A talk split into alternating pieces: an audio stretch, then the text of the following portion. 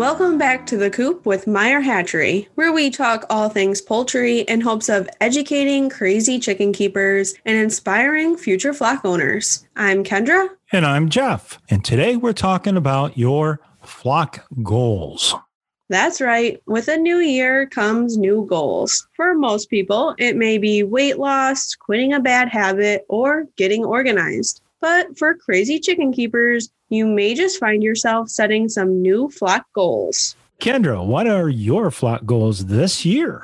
This year, I am refraining from adding on poultry. Now, don't get me wrong, I have an order in line for April, but I'm trying to refine my breeds this year and really focus on the breeds I enjoy raising.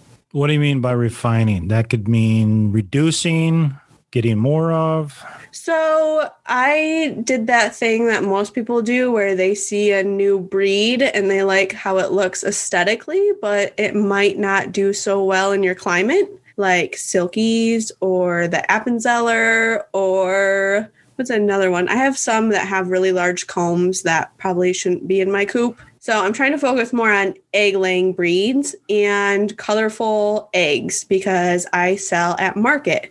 So trying to get something in line that produces well, good egg color, and just does well in my climate here in Michigan. yeah, you're a little cold up there.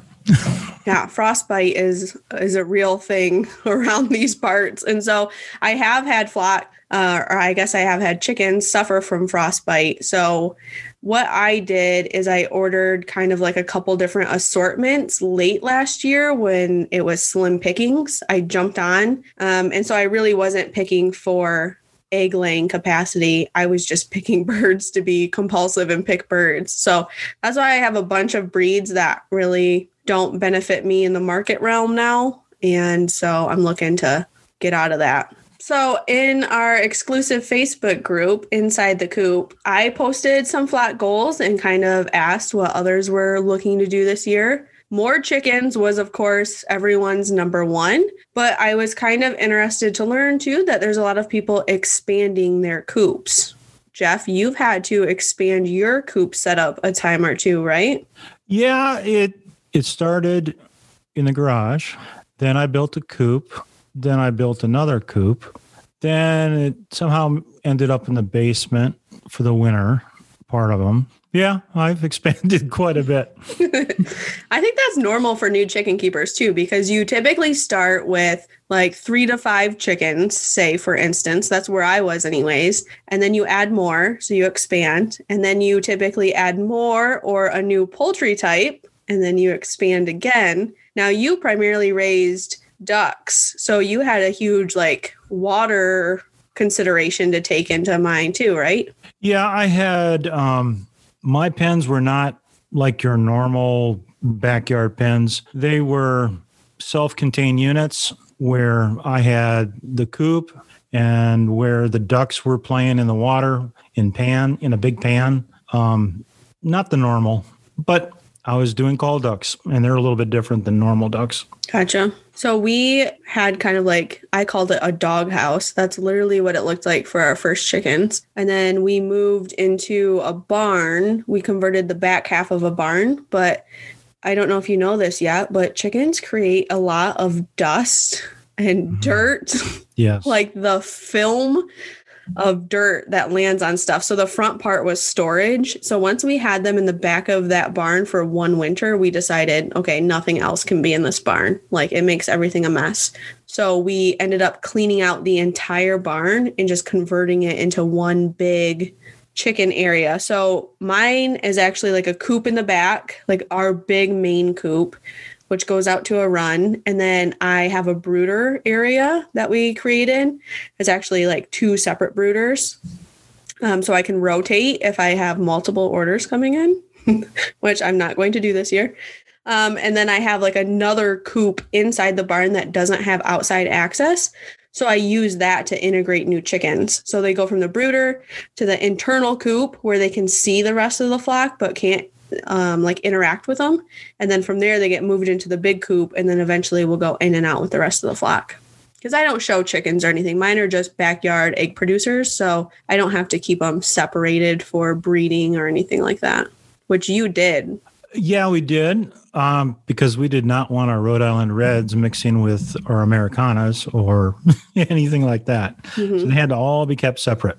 So if you are one of those people who plans on getting more chickens this year, which I'm sure is like 99.9% of our listeners, then you definitely want to take into consideration how you're going to integrate those new chickens into your existing flock. It's not just as easy as plopping them in. Um, there is a pecking order, it's a real thing. So, like I said, I do mine inside the coop. Um, a lot of people like to do it outside. It's actually nice because if you're free ranging, they can get away from each other and, you know, find their own space if needed. So, they will typically peck each other at the feeder. Sometimes they chase each other around a little bit, but um, that's completely normal. If there's any pecking that gets to the point of bloodshed, that's where you have to separate them give them a few more days, and then you could also try to reintegrate. Well, on that note of separating, please use a broom. If you try to use your hands or feet,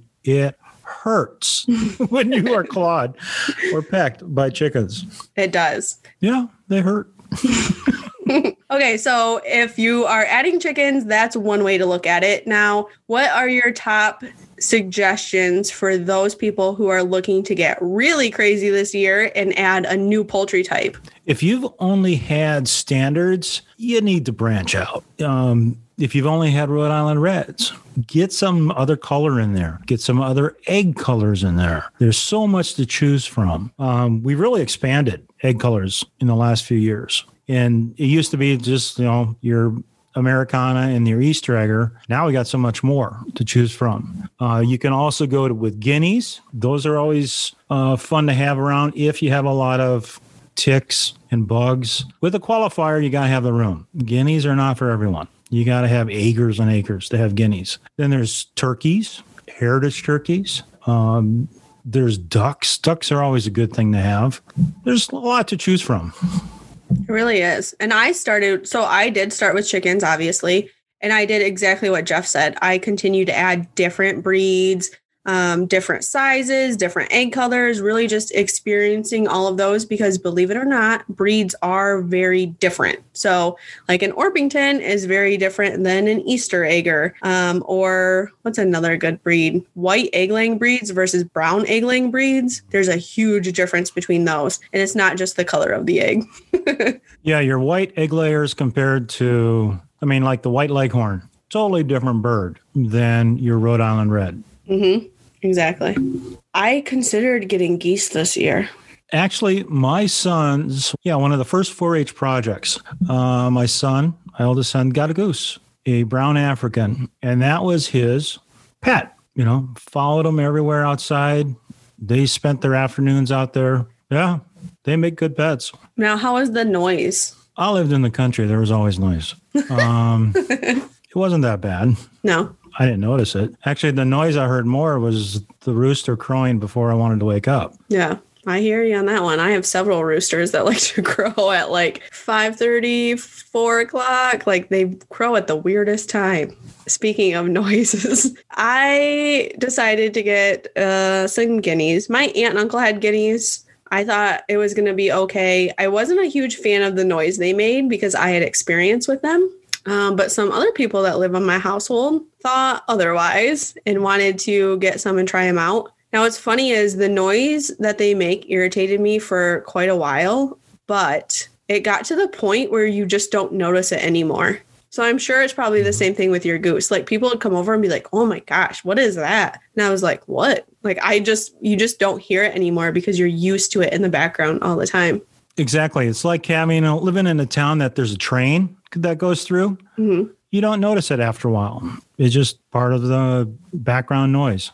Now, I do recommend doing some research. So, if you're looking to expand poultry types as a flock goal this year, do your research for where you live. I was just on phones, actually. I was doing Jeff's job because he wasn't doing it right. I'm just kidding. He does fine. but I was helping take some calls on the phone and I talked to a customer who was just looking for um, information on turkeys originally, is where our conversation started. And they had heard about midget whites and they were really interested in getting just a few, but they lived it sounded like they lived kind of maybe on the outskirts of town where they were a little bit restricted had relatively close neighbors and not a huge mm. backyard. And so I was talking to her, and yes, midget whites are one of the smallest turkey breeds. So they do really well for like smaller homesteads, I would say. But I also told her our minimum for heritage breeds is 20. So vastly different than just a couple for your backyard. And two, heritage breeds can fly, which I don't think a lot of people really realize when they're comparing. So you would Yeah. have to clip their wings or contain them.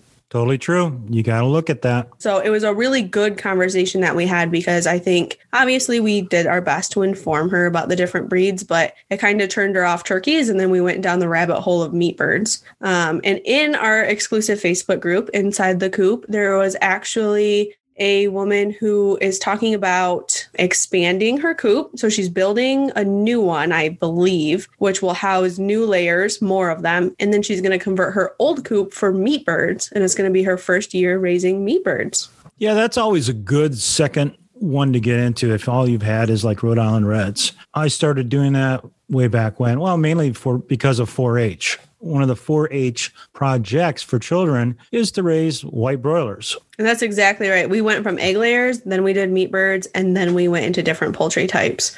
So Jeff did mention expanding egg colors, and I love egg colors. I've talked about this over and over again too. You have to have an Instagram worthy egg basket, Jeff. I'm not sure if you're aware of this or not. No, but I'm a not. thing. I Instagram? No.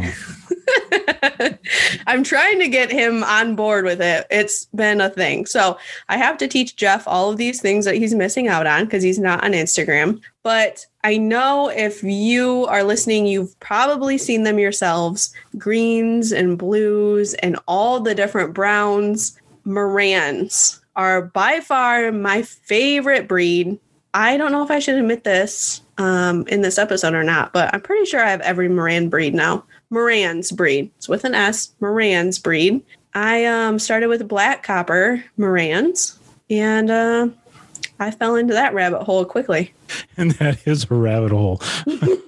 There's a lot of different ones there. Why I like black copper Marans is they produce one of the darkest brown eggs that you can get from Meyer Hatchery. And it's a really dark chocolate brown when they start laying. Now, what you should know with all colored egg layers is typically when they first start laying, their colors are a lot darker. And then as they continue to produce, it often lightens. That's true. So if you're looking for egg colors, um, definitely keep that in mind. Um, nothing's wrong with your bird. Nothing happened. It's just natural. In the winter, if you don't keep like a light on in your coop to keep them producing, you let them take their natural break. Then typically in the spring, when they start laying again, um, you'll see that egg color come back a little bit darker. But of course, too, as they age, it also lightens. So I'm going to take out my handy dandy catalog. Page 17, we have how to fill your basket with rainbow eggs. If you are thinking about um, changing up your egg color this year, definitely check it out. I'll be sure to link our digital catalog in the show notes below, too, so you don't miss out in case you don't have a paper version. And what we did there was we just listed some of our favorite breeds to help you get started. So, of course, I made sure Black Copper Marans was on the list. Um, another really interesting breed is the Welsummer. I was just going to bring that up because that's, I think that's the coolest eggs with the speckles on there. They're different. They're not just plain brown. And the Welsummer bird in general is pretty laid back, easygoing. I have a couple, of course. And their speckled eggs are fun because they're never the same. Like I have several Welsummers, and some of them lay tiny speckles, some of them have big speckles on them. Um, they're very different and they're also a darker brown. So they look really nice when you have them set next to your black copper Marans. Another brown egg layer that we recommended is the Austra White, which I recently added one. And they're a pretty interesting bird. They're like all white. They sometimes have some black speckle in them. And that's a new Meyer Hatchery one. That's one that we have a mixture of the black Australorp and the white leghorn, I believe. I'm pretty sure you're right. So they're a really good egg producer too, because they have that white leghorn in them. And I mean, black Australorp, they're so laid back. I have a bunch of those too. and so the combination of the breed, it's just a it makes for an interesting chicken. And so they lay kind of like a creamy brown egg. So it's a little bit lighter on the spectrum when you're looking for brown eggs. And so it's just kind of a nice reliable brown egg that you can add to your basket. Speaking of that, the other breed that we have listed for brown eggs is the Golden Buff, which you all have to know by now is my favorite. It's what I started with. I stand by them 100%. They're well known in the commercial industry because they are a prolific brown egg layer. But if you're just starting and you're wanting eggs for your family, they're easy to handle, they're calm, they're docile, and they produce like no other. Very true. With them laying an egg almost every day. I've heard people say, Yeah, my hen, they haven't stopped laying for three weeks, an egg every day. And that's common. Mm-hmm. It really is. And they lay big eggs too. So I think they're like a large or extra large egg layer. So, I mean, you just can't beat it. And so if you're in the market business like I am, you take your eggs to market, I mean, they are reliable. They're going to keep producing for you to make sure you have something to sell. The other breed that's on this list is the Lakeshore Egger.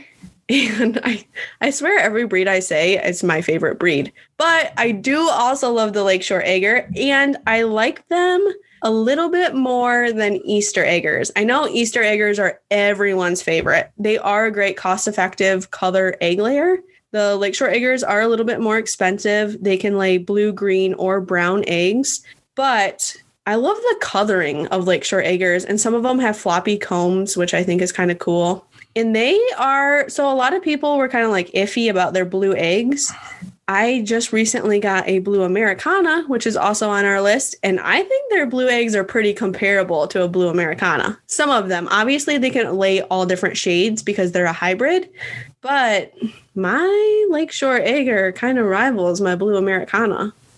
And that's one of the things I like about hybrid is the fact that you really don't know what you're going to get. It it's a hybrid. It could be anything.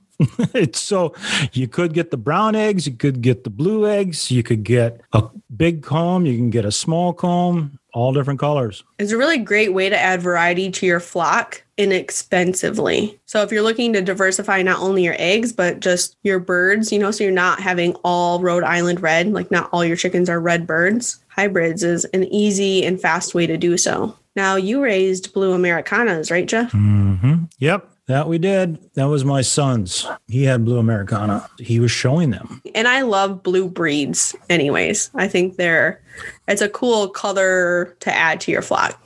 Another breed that we have on our list is the Green Queen, which is new and obviously lays green eggs. What do you think about Green Queens, Jeff? Again, it's a hybrid.